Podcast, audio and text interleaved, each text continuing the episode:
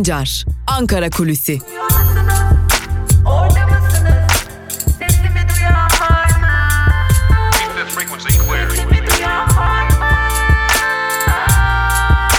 Özgürüz Radyo. Özgürüz Radyo. Merhabalar sevgili Özgürüz Radyo dinleyicileri ve izleyicileri Ankara Kulisi'ne artık videolu olarak da YouTube hesaplarımızdan da sizlerle birlikte paylaştığımızı söylemiştik. İkinci günümüzdeyiz, haftanın da ikinci günündeyiz. Peki bugün neler var? Malum bugün Türkiye Büyük Millet Meclisi'nde siyasi partilerin grup toplantıları gerçekleştirilecek. Milliyetçi Hareket Partisi'nin özellikle grup toplantısında olacak gözlerimiz. Zira son günlerde bir tartışma vardı. Ee, Çakıcı'nın açıklamaları, Çakıcı'nın açıklamasının ardından Bülent Arınç'ın açıklamaları vardı. Ee, Bülent Arınç'ın açıklamalarına dair Cumhurbaşkanı Erdoğan'ın tepkisi vardı. Ee, bu tepkiye ne gibi sonuçlar, bu tepki ne gibi sonuçlar yaratacak bunlara bakacağız. E, tabii bir diğer yandan e, Cumhuriyet Halk Partisi'nin Genel Başkanı e, Kemal Kılıçdaroğlu e, aldığı tehditler ve son dönemde yaşananlara dair neler söyleyecek bunlara da bakacağız. Fakat esas noktamız Cumhur İttifakı olacak. Cumhur İttifakı'nın küçük ortağı Milliyetçi Hareket Partisi'nin Genel Başkanı ne gibi mesajlar verecek bunlara bakacağız. Dün sormuştuk Cumhur İttifakı dağılabilir mi demiştik. Ee, en azından şu an itibariyle bunu biliyoruz ki Cumhur İttifakı'nda bir dağılma sürecini söylemek için, konuşmak için çok erken. E, zira e, öyle görünüyor ki Cumhur İttifakı'nda Cumhurbaşkanı Erdoğan'ın e, Bülent Arınç'ın sözlerini mahkum etmesiyle birlikte e, gelinen noktada MHP Genel Başkanı Devlet Bahçeli istediğini almış gibi görünüyor. Hatta artık e, Bülent Arınç'ın istifa edebileceği konuşuluyor. Fakat tekrarlayalım Adalet ve Kalkınma Partisi'nden değil e, daha çok Yüksek İstişare Konseyi'nden yani Cumhurbaşkanlığındaki görevinden istifa edebileceği belirtiliyor. E, belki burada şunu söylemek mümkün. E, MHP bir bedel istiyordu. Milliyetçi Hareket Partisi tüm bu açıklamalardan sonra reform söylemlerinin ardından aslında sınırları kendisinin belirleyeceğine dair e, çeşitli açıklamalar yapmıştır. Reformun eğer ekonomiyi kapsayacaksa olumlu olacağını söylemişti. Fakat eğer burada bir demokrasi, bir hukuk alanında reform yapılacaksa bunun için sınırları ben çizerim noktasında bir e, tepki göstermişti. İşte o tepkinin sonucunda AKP Cumhurbaşkanı Erdoğan bir geri adım atmak zorunda kaldı. Bülent Arınç'ın sözlerine gelen tepkileri belki de böyle yorumlamak mümkün sevgili izleyiciler ve dinleyiciler. E, öte yandan şunu belirtmekte fayda var. Artık MHP'nin bu açıklamalar karşısında bir bedel istediğini görüyoruz. E, bu bedel nasıl olacak? Arınç'ın istifasıyla sınırlı mı kalacak? Bunları da göreceğiz ama AKP'nin ağır toplarından olan Arınç'ın kan kaybetmesi, e, bir noktada geri çektirilmesi, Cumhurbaşkanı Erdoğan'ın aslında geri adım atması AKP açısından biraz daha işlerin zorlaştığını, biraz daha konunun e, ağırlığın Milliyetçi Hareket Partisi'ne geçtiğini, Cumhur İttifakı'nda güçler dengesinin daha fazla biçimde MHP'nin e, elinde olduğunu göstermiş oluyor. Öte yandan Ankara kulisleri bu birlikteliği yani Cumhur İttifakı'nı artık sadece %50 artı bir oy oranı üzerinden değerlendirmiyor. Bir diğer noktada da değerlendirme noktası da tabii ki e, bürokrasideki güç dengelerinin de Milliyetçi Hareket Partisi lehine değiştiğini gösteren önemli bir kanıt olarak değerlendiriyor. Son dönemde, son günlerde yaşananları Cumhurbaşkanı Erdoğan'ın açıklamalarını. Tabii bir diğer yandan başka bir konu daha konuşuluyordu ama şimdilik e, bu konunun da üzeri örtülmüş gibi görünüyor. E, Millet İttifakı, Cumhur İttifakı noktasından acaba bir Türkiye İttifakı noktasına gelinebilir mi sorusu. Yani e, MHP'nin e, özellikle Cumhur İttifakı'ndan kopması, çıkarılması ya da devre dışı bırakılması bunun yerine belki CHP belki İyi Parti ile birlikte bir hareket e, gerçekleştirmesi mümkün olabilir mi soruları vardı. Tabi CHP'nin de İyi Parti'nin de bir dayatması var. E, artık bizler parlamenter sisteme, güçlendirilmiş parlamenter sisteme dönmek istiyoruz dayatması vardı. Ama buradaki esas nokta o mu yoksa burada esas olarak Milliyetçi Hareket Partisi'nin güç kazanmaya devam etmesinin esas noktası parlamenter sistemin karşısında durması mı yoksa mevcut sistem içerisinde bürokrasideki gücünü daha da artırması mı bunu bilmiyoruz. Fakat e, özellikle Türkiye ittifakının birkaç gün ciddi bir ihtimal olduğunu fakat şimdilik bu ihtimalin devre dışı kaldığını ancak bu ihtimalin tamamen ortadan kaldırılmadığını söyleyelim. AKP'de moraller fazlasıyla bozuk zira e, Millet İttifakı karşısında güç kaybeden Cumhur İttifakı, Cumhur İttifakı içerisinde Milliyetçi Hareket Partisi karşısında alan kaybeden bir Adalet ve Kalkınma Partisi ile karşı karşıya Türkiye. Öte yandan Bir diğer husus koronavirüs pandemisiyle mücadele. Koronavirüs pandemisiyle mücadelede işler istenildiği gibi gitmiyor. E, vaka sayıları artmaya devam ediyor. Adalet ve Kalkınma Partisi üzerinde, AKP üzerinde, özellikle yeni ekonomi yönetimi üzerinde çok ciddi bir baskı var. Kapanma gerekiyor, başka hiçbir çare yok gibi görünüyor. Ancak bu kapanmanın gerçekleştirilebilmesi için de ekonomi yönetiminin ciddi biçimde e, bir e, harcama yapması gerekiyor. Özellikle esnaf için, özellikle üretim sektörü için ciddi bir harcama yapması gerekiyor. Fakat ekonomi sektörü bu harcamanın göze alınamayacağının altını çiziyor. İşte tüm bu nedenlerden dolayı da koronavirüs pandemisi de Ankara'daki önemli bir diğer gündem başlığı halinde. Gelin görün ki bu gündem başlığını e, halkın sağlığından yana çevirebilmek için, halkın sağlığından yana koruyabilmek için ise yeterli argüman bulunmuyor. Zira ekonomi yönetim yeni işe başlamış olan ekonomi yönetimi bir tercih yapmak zorunda ve şu an itibariyle tercihi ekonomiden yana kullanıyorlar. Bu noktada da yeni ekonomi yönetimini ciddi bir sınav bekliyor. Ee, önümüzdeki günlerde rakamlarla ilgili yeni oynamaların yapılabilmesi, yapılabileceği iddiası da işte tam da buraya dayandırılmış durumda. Kısaca özetleyecek olursak Ankara'da toz duman arasında ciddi bir sıkışmışlık söz konusu. Bir yanda Cumhur İttifakı içerisinde güç dengelerinin değişmesiyle e, zorluk yaşayan AKP, bir yanda ekonomi yönetiminin göreve başlaması ve göreve alışmasıyla zorluk yaşayan AKP, bir diğer yanda da elbette ki koronavirüs pandemisinin baskısıyla uğraşmak zorunda kalan, korona, sağlık ve emek arasında tercih yapmak zorunda kalan AKP ile karşı karşıyayız. Önümüzdeki dönem fazlasıyla sıcak geçecek gibi görünüyor. O hep söylediğimiz sözü tekrarlayalım. Sıcak bir kış Türkiye'yi bekliyor diyelim. Özgürüz Radyo'da Ankara kulisini bugünlük bir noktalayalım. Yarın yine Özgürüz Radyo'da aynı saatte görüşebilmek umuduyla. Hoşçakalın.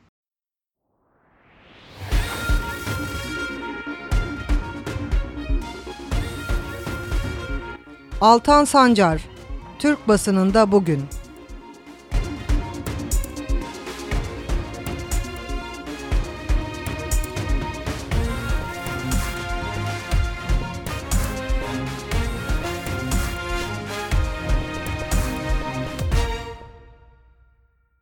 Günaydın sevgili Özgürüz Radyo dinleyicileri. Hafta içi her gün olduğu gibi bugün de Özgürüz Radyo'da Türkiye basınında bugün programıyla sizlerle birlikteyiz ve yine her zaman olduğu gibi gazete manşetleriyle birlikte günün öne çıkan yorumlarını sizlerle paylaşacağız. Ama öncelikle gazete manşetleriyle başlıyoruz. İlk gazetemiz Cumhuriyet Gazetesi olacak. Cumhuriyet Gazetesi'nin bugünkü manşetinde Atatürk yine yok sözleri var. Hep birlikte ayrıntılara bakalım. AKP iktidarının eğitim politikalarında kendisini gösteren Atatürk ve Cumhuriyet karşıtı bir kez daha gözler önüne serildi. Milli Eğitim Bakanlığı tarafından öğretmenler için hazırlanan medeniyet bilinci seminerine göre İstanbul'u Fatih Sultan Mehmet'in fethettiği 2. Abdülhamit'in batılılaşmaya karşı çıkarak İslam Birliği fikrini güçlendirmeye çalıştığı gibi noktalara değinildi. Cumhuriyet'in kuruluşuna ilişkin yalnızca Çanakkale'de gösterilen kahramanlığa rağmen Büyük Savaş Osmanlı İmparatorluğu'nun fiilen sonu oldu fakat küllerinden dinamik bir ulus devlet doğdu. Türkiye Cumhuriyeti ifadeleri kullanıldı. Bölümde Türkiye Cumhuriyetimizin kurucusu Mustafa Kemal Atatürk'e ve Kurtuluş Savaşı'na yer verilmedi denmiş haberde. MHP ittifakın veto unsuru başlıklı habere bakalım. E, Profesör Doktor İlter, İlter Turan söylüyor bunları. AKP-MHP ilişkilerinde dış ilişkilerden bağımsız olarak bünyesel bir sorun e, giderek kendini belli ediyor. MHP sadece bir koalisyonun küçük ortağı olmakla kalmıyor, büyük ortağının neler yapabileceğini belirleyen ve gerekli görürse engelleyen bazı şeyleri yapmasını da dikkat dikte eden bir veto unsuru olarak hareket ediyor demiş Profesör Doktor İlter Turan. Arınç'ın sözleri için fitne dedi başlıklı haber ise şöyle. Cumhur İttifakı'nın diğer ortağı MHP ile sorun yaşandığı iddialarına karşı Bahçeli'ye teşekkür eden Cumhurbaşkanı Erdoğan çok işimiz var dedi.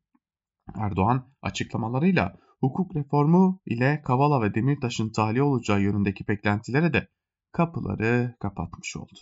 Demirtaş ve Kavala'nın tahliye edilmesi gerektiğini söyleyen Cumhurbaşkanlığı Yüksek İstişare Konseyi üyesi Arınç'a isim vermeden yanıt veren Erdoğan yeni bir fitne ateşi yakılmaya çalışılıyor kimsenin şahsi ifadeleri Cumhurbaşkanı ile hükümetimizle partimizle ilişkili hale getirilemez demiş dikkat çekici açıklamada bu. Bir garip dava başlıklı bir diğer haber ise şöyle.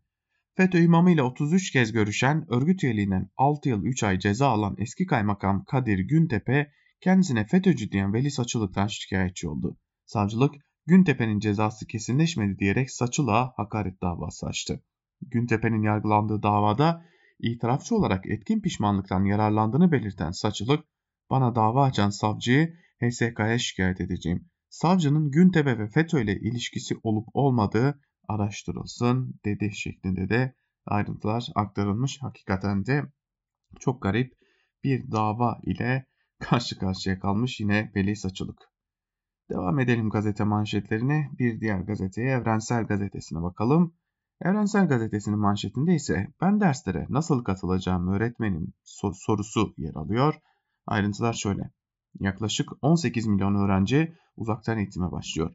Milli Eğitim Bakanlığı internete erişim, cihaz eksikliği gibi pek çok sorunu çözmekten öğrencilerin aklındaki ortak soru derse nasıl katılacağız oldu.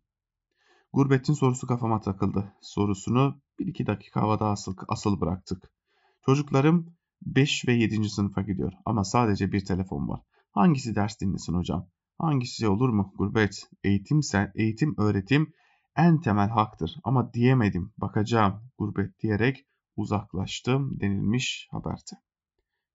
Malikanenin parası işçiden kesilen moladan. Koç Holding Başkan Vekili Ali Koç, Los Angeles'ta 14.5 milyon dolarlık malikane almasıyla gündeme gelirken, Tüpraş işçileri daha fazla sömürüyle gündemde. Koç Holding verimlilik artışı adı altında günde 12 saat çalışan Tüpraş işçilerinin birer hafta dinlenme süresini yıllık izne dahil edip günde iki kez kullandıkları molanın birini kesmek istiyor.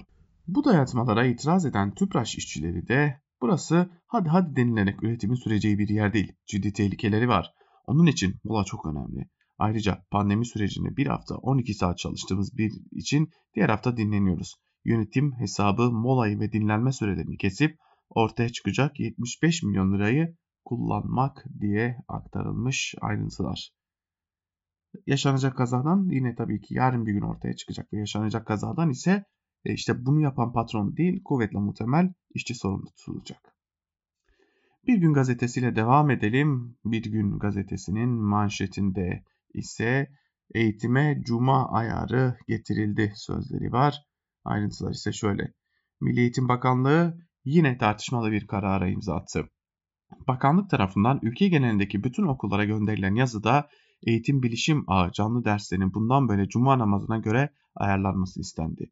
Yazıda yeni duruma göre, göre ilgili düzenlemenin yapılması talimatı verildi. Bakan yardımcısı Denemeç imzalı yazıda şöyle denildi.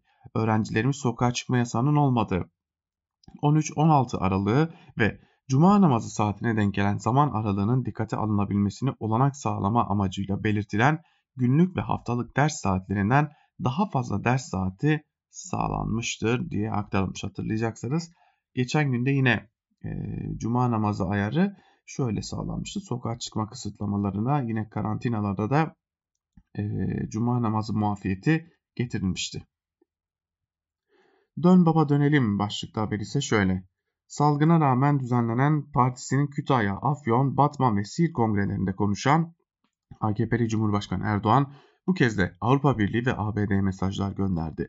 Amerika ile uzun ve yakın müttefiklik ilişkilerimizi bölgesel ve küresel tüm meselelerin çözümüne aktif olarak kullanmak zorun arzusundayız diyen Erdoğan, Avrupa'ya da geleceğimizi birlikte kurmak istiyoruz dedi. ABD ve Avrupa Birliği'ne yönelik değerlendirmelerde bulunan Erdoğan, Avrupa Birliği'nden bize verdiği sözleri tutmasını, ayrımcılık yapmamasını, en azından ülkemize yönelik aleni düşmanlıkla alet olmamasını bekliyoruz. Kendimizi başka yerlere değil Avrupa'da görüyor, geleceğimizi Avrupa ile birlikte kurmayı tasavvur ediyoruz demiş Bir Gün Gazetesi'nin birinci sayfasından aktardığı bir diğer habere göre. Tabi bir yandan Avrupa'ya mesajlar veriliyor, bir yandan iç kamuoyuna mesajlar veriliyor, bir yandan ittifak korunmaya çalışılıyor. E, kriz var mı yok mu derseniz kriz elbette ki var. E, lakin ortada bambaşka bir durum var. E, AKP giderek dengeyi korumakta zorlanıyor. Yeni Yaşam gazetesiyle devam edelim. Manşetinde tarih affetmez sözleri var. Ayrıntılarında ise şu cümlelere yer veriliyor. Kürdistan Ulusal Kongresi ve Kürdistan Parlamenterler Birliği online konferans yaptı. Dört parçadan Kürt temsilcilerinin katıldığı konferansta 200'e yakın Kürt, örgüt, parti ve organizasyonun temsilcisi hazır bulundu. Konferans, KDP ve PKK arasında yaşanan gerilimin çözümüne odaklandı. Ee, ilk konuşma yapan Kürdistan Parlamenter Birliği Başkanı sorunların çözümü için diyaloğun tercih edilmesi gerektiğini belirtti. KNK eş başkanı Zeynep Murat, sömürgeci güçler Kürtler arasında krizin derinleşmesi için çaba harcıyorlar. Kürtler arası kalıcı barış şart dedi şeklinde ayrıntılar aktarılmış. Kürtsüz reform başlıklı haberde ise şu bilgilere yer veriliyor. Cumhurbaşkanı Erdoğan ile Adalet Bakanı Abdülhamit Gül'ün yargıda reform açıklamaları sonrası Diyarbakır'da DTK soruşturması kapsamında önceki gün gerçekleştirilen operasyon sonucu aralarında avukat, siyasetçi ve sivil toplum örgütü temsilcilerinin bulunduğu çok sayıda kişinin gözaltına alınmasına tepkiler sürüyor. HDP İstanbul İl Örgütü'nün gözaltı operasyonlarını protesto etmek amacıyla Taksim Tünel'de yapmak istediği açıklamaya polis müdahale etti. Polisler yurttaşları önce gözaltına aldı, sonra bıraktı.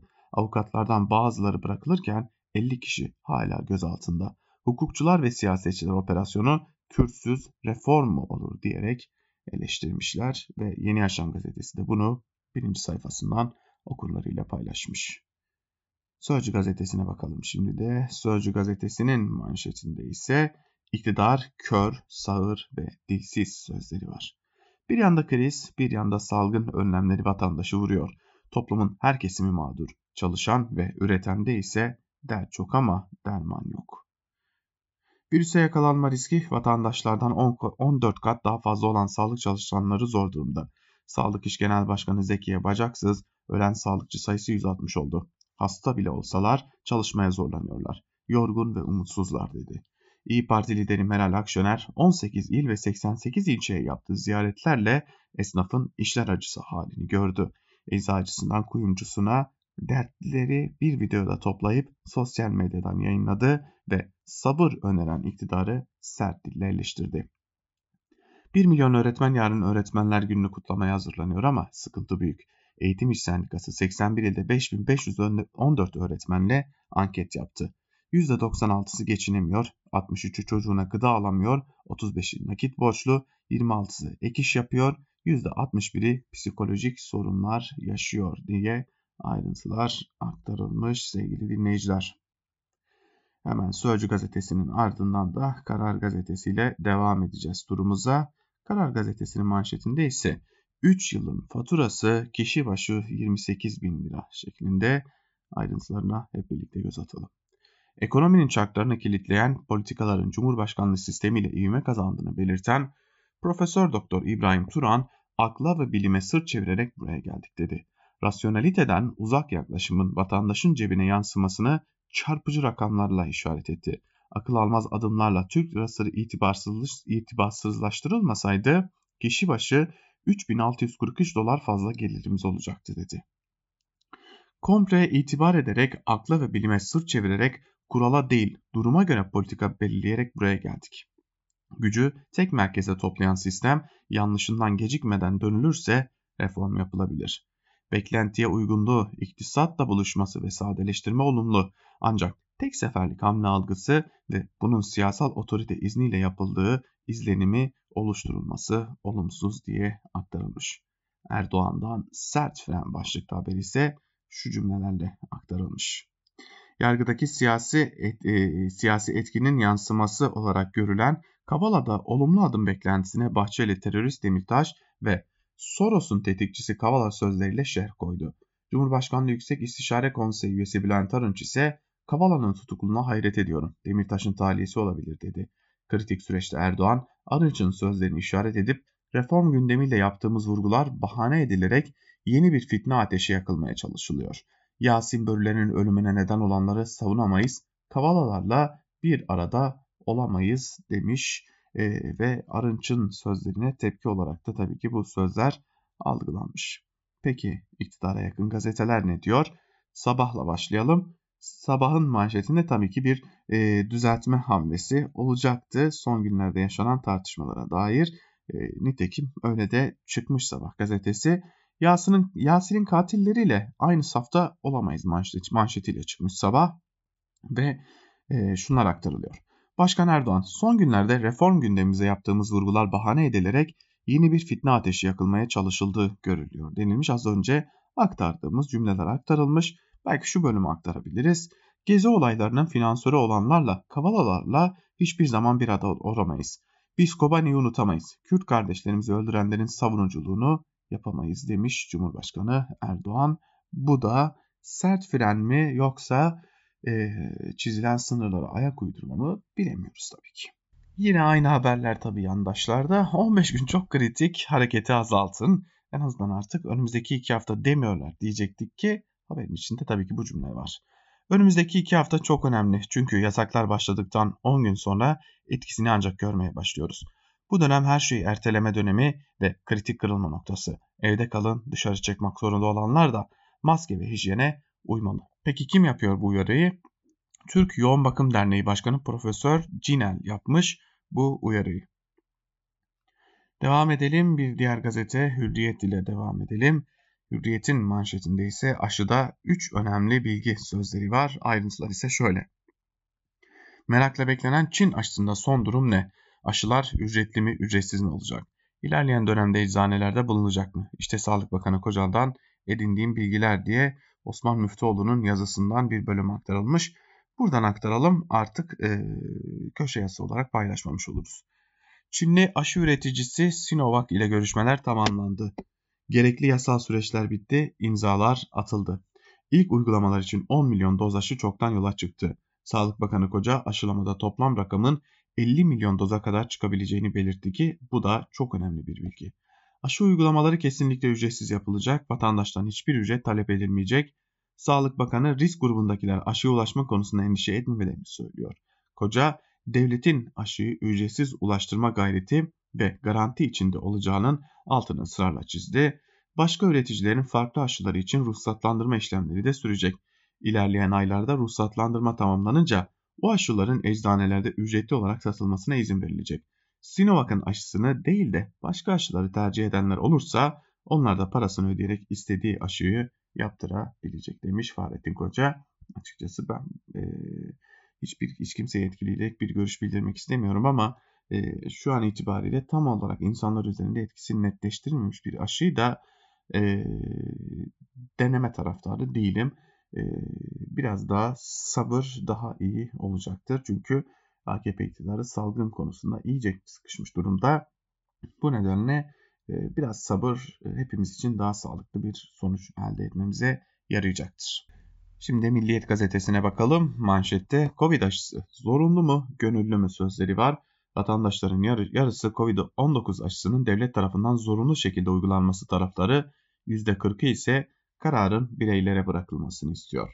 Ipsos'un 12-18 Kasım tarihlerinde yaptığı araştırmada koronavirüs salgınının Türkiye'deki genel etkileriyle ilgili hisleri sorulanlardan %66'sı daha kötümser olduğunu söyledi. Bu oran Ekim ayında %33 seviyesindeydi. Büyük çoğunluk toplu taşıma kullanmak ve hastaneye gitmekten endişe duyuyor. Markete gitmek bile rahatsızlık kaynağı. Sona gelinen aşı konusunda da toplum ikiye ayrılmış durumda.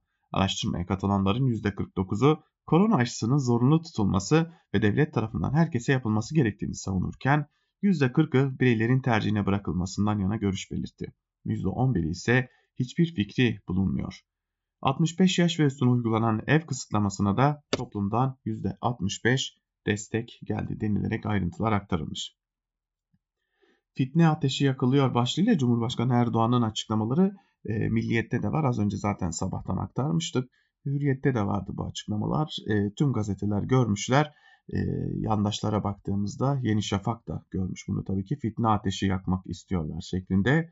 Cumhurbaşkanı Erdoğan, Kobani'nin faili Selahattin Demirtaş ve Gezi'nin faili Osman Kavala'nın serbest bırakılması için yapılan çağrılar ile Cumhur İttifakı'nı hedef alan söylemlere sert tepki gösterdi.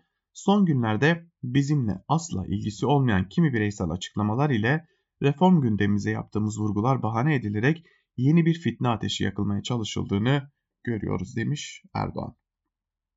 Covid testi 200 lirayı geçemez denilerek son günlerde yaşanan tartışmalara değinilmiş. Herhalde 250 lirayı geçemez çağrısı e, büyük ihtimalle e, öyle görünüyor ki Sağlık Bakanı Fahrettin Koca'nın Medipol Üniversitesi'ne yönelik de bir çağrı. Akit'in manşetinde ise e, şu sözler yer alıyor. Yine tabii ki e, Cumhurbaşkanı Erdoğan'ın açıklamalarına e, bir e, değinilmiş. Kobani katilleriyle bir arada olamayız denilmiş. Hiç kimsenin şahsi fikirleri Cumhurbaşkanı ile hükümetimizle partimizle ilişkili hale getirilemez diyen Cumhurbaşkanı Recep Tayyip Erdoğan terör örgütleriyle el ele kol kola omuz omuza Ankara'dan İstanbul'a yürüyenlerle biz birlikte olamayız. Yasin börülerimizin ölümüne sebep olanlar Kobani katliamının failleri Tayyip Erdoğan ve dava arkadaşları tarafından asla savunulamaz ifadelerini kullanmış. Benim anladığım e, el ele kol kola yürüyenlerle birlikte olamayız sözü de bir dönem CHP ile AKP'nin belli o noktalarda birlikte hareket edebileceği iddiaları vardı son birkaç gündür. Buna dair de bir yalanlama gibi görünüyor. Bu da dikkat çekici bir diğer söylem diyelim ve artık gazete manşetlerini noktalamış olalım. Böylelikle günün öne çıkan yorumlarında neler var? Bir de hızlıca onlara göz atmakta fayda olacak. İlk olarak T24'ten Mehmet Yılmaz'a bakalım. Mehmet Yılmaz, Erdoğan Bahçeli vesayetinden kurtulamaz başlıklı bir yazı kaleme almış ve o yazının bir bölümünde de şu cümlelere yer veriyor e, Mehmet Yılmaz.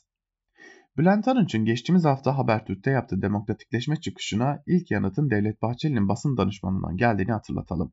Nitekim Erdoğan dün Cumhur İttifakı'nın gidişinden memnunuz diye özel olarak bu konuya vurgu yapma ihtiyacını da hissetti. Son günlerde bizimle asla ilgisi olmayan kimi bireysel açıklamalar ile reform gündemimize yaptığımız vurgular bahane edilerek yeni fitne ateşi yakılmaya çalışıldığını görüyoruz dedi.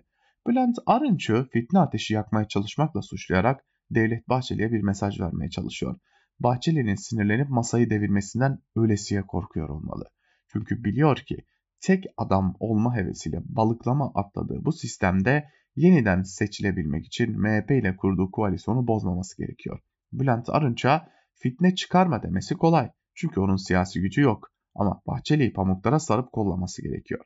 Bahçeli'nin sahip çıktığı kabadayıya sesini çıkaramıyor olmasının nedeni de bu. Biliyor ki günün birinde onun hizmetlerine de ihtiyacı ihtiyaç duyabilir. Devlet Bahçeli de bunun farkında. Deyim yerindeyse Erdoğan iktidarı üzerindeki vesayetinin tadını çıkarıyor. Onun için Erdoğan yakında yine ey Avrupa nutuklarına başlarsa hiç şaşırmayın derim. Avrupa Birliği'nde de onu bunu ona bu fırsatı vermek için yanıp tutuşan sayısı da bu kadar çokken bu kaçınılmaz gibi geliyor bana demiş Mehmet Yılmaz e, yazısının bir bölümünde. Yine T24'ten Fikret Bila ise iktidarın e, baş döndüren manevraları artık inandırıcılık sorunu yarattı başlıklı bir yazı kaleme almış ve yazısının bir bölümünde şunlar kaydediliyor. Acaba Cumhurbaşkanı Erdoğan MHP çizgisini güvenlikçi söylemi, beka tehditini terk edip yeniden çözüm süreci söylemi ve eylemine mi geçiyordu? Hukuk reformu Kavala'nın ve Demirtaş'ın serbest bırakılmasıyla mı başlayacaktı? Cumhur İttifakı dağılıyor muydu?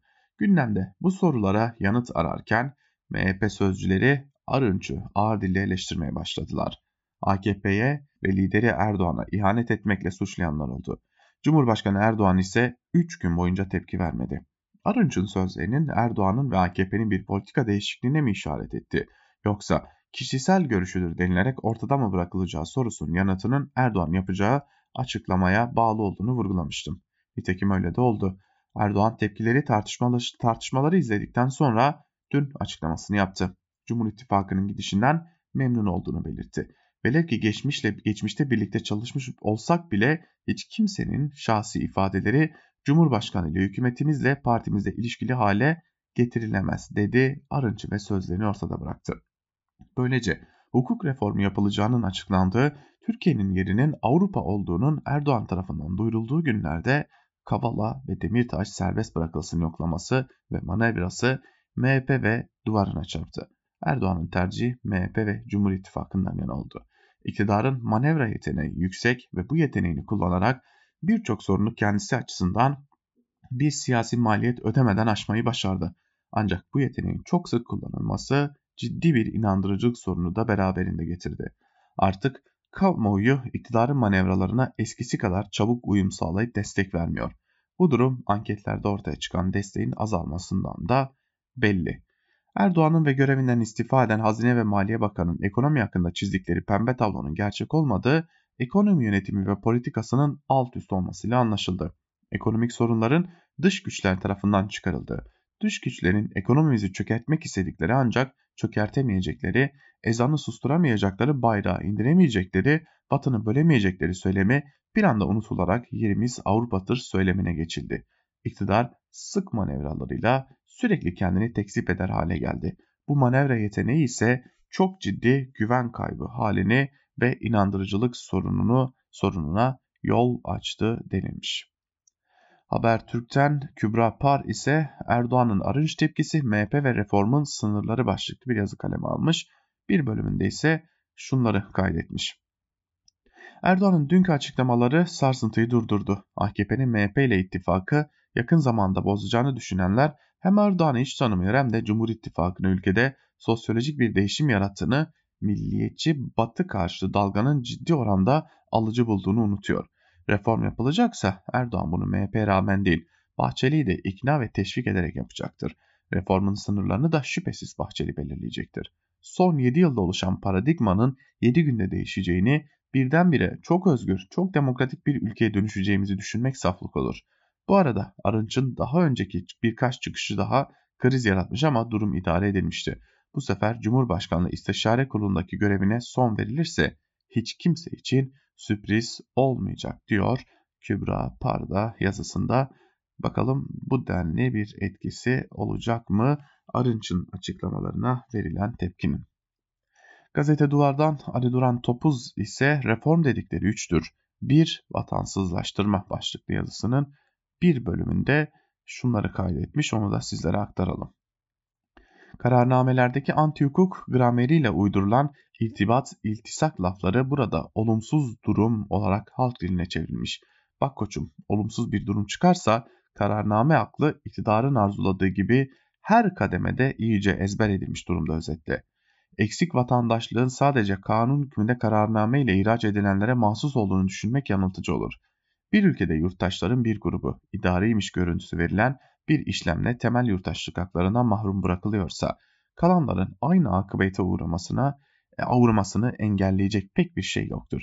Nitekim kararname ile getirilen vatansızlaştırma hali İstanbul Büyükşehir Belediye Başkanı Ekrem İmamoğlu'na İçişleri Bakanı'nın bizzat talimatıyla başlatılan idari soruşturmada kendisini gösterdi. Görülmemiş düzeyde siyasal mobbinge maruz bırakılan İmamoğlu'na bu son işlemle söylenen şey basit. Tam bir belediye başkanı olduğunu sakın düşünme. Biz devletiz. Devlet biziz. Siyaset hakkı sadece bize az. Seçilmiş olman sana seçilmiş başkan sıfatı verebilir. Kararnameliler nasıl ki kağıt üstünde tüm hak ve yükümlülükleriyle vatandaşsa sen de kağıt üstünde hak ve yükümlülükleriyle belediye başkanısın. Kağıt bizim elimizde. Oradaki hakları devletleştirdik. Bitti demiş Ali Duran Topuz'da yazısının bir bölümünde aslında şöyle söylemekte fayda var. Sert ve çarpıcı bir yazı. Özellikle Türkiye'nin son birkaç yılını bu kadar çarpıcı anlatması açısından da önemli bir yazı diyelim ve yavaş yavaş Türkiye basınında bugün programımızda böylelikle noktalamış olalım. Hatırlatalım dünya basınında neler var, neler yok, neler yazılıyor, neler çiziliyor soruların cevaplarını da ilerleyen saatlerde yine Özgürüz Radyo'da bulabileceksiniz. Ela Bilhan arkadaşımız 12.15'te e, Türkiye saatiyle saat 12.15'te Özgürüz Radyo'da sizlerle dünya basınından özetleri paylaşacak. Bir diğer yandan e, Özgür Haber bültenleriyle her saat başı sizlerle olacağız. O haber bültenlerinin ardından da genel yayın yönetmenimiz Can Dündar özgür yorum ile siz değerli Özgürüz Radyo dinleyicileriyle birlikte olmayı sürdürecek. Bizden bugünlük bu kadar. Özgürüz Radyo'dan ayrılmayın. Hoşçakalın.